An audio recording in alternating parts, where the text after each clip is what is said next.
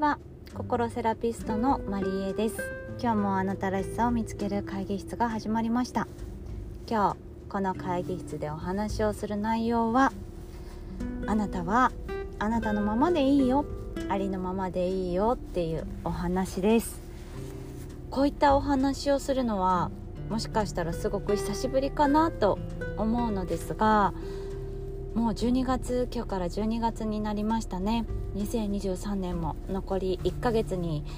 なって私がこういつも聞いてくれるあなたに何を伝えたいかなって思った時に思いついたのがあなたはありのままのあなたでいいよっていうことでした。なので今日はそのお話をしていきたいと思います。2023年今年は私にとってもとても大切な1年になりました。よく忘年会っていうのがありますよね。年を忘れる会といって1年の嫌なことだったり、えー、苦労したこととかを、まあ、忘れるためにみんなでご飯食べながらお話ししたりする。そういった空間とか、えーそういうものを忘年会というんですけど私は今年自分にとって2023年は忘年会ではなくて覚える年の会っていう風になんかそういう言葉もあるみたいなんですけど今年1年をずっと思い出として残したいなっていう風に思う1年になりました。でそれが何でなのかなって思った時に今まで40年以上生きてきてやっとこう自分の心と自分自身がつながることができた1年だったんですね。今まではどこか他人軸で生きていたりとかあとは誰かが私を幸せにしてくれるとかいつか自分が望む未来っていうのは向こうからやってくるっていうふうに思っていました。でも実はそうではなくて自分とつながることで自分自身の心が強くなって自分のことを大切にできるようになると相手に対しても優しくなれるんだな相手を思う気持ちがより強くなるんだなっていうことに気づくことができました。その中でこの1年間自分自身に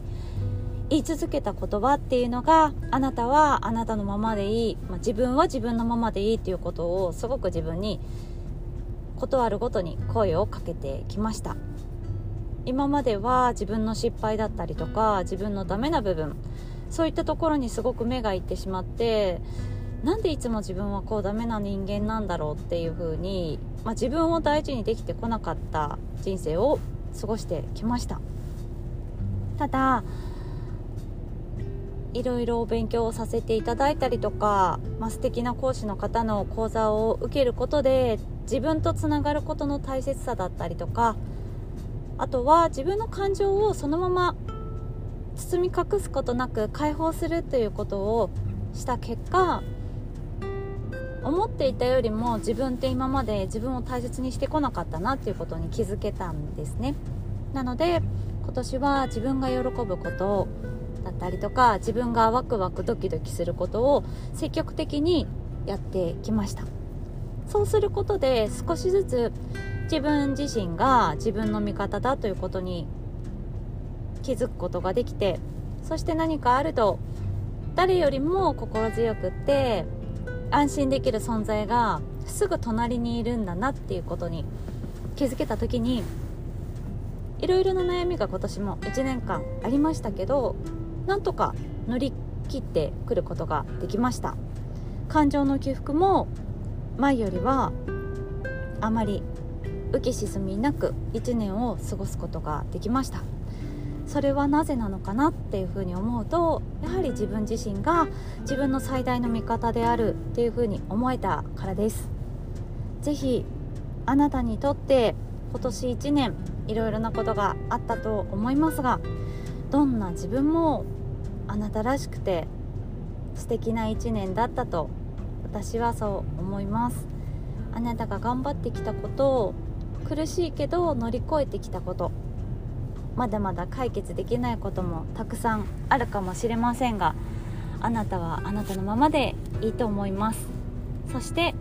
あなた自身があなたを大切にできるように2024年は自分とつながるワークだったりとかあなたの中に眠っている勇気を見つけられるそんなワークを私自身があなたに発信していけるように私も進化していきたいなと思います。今日は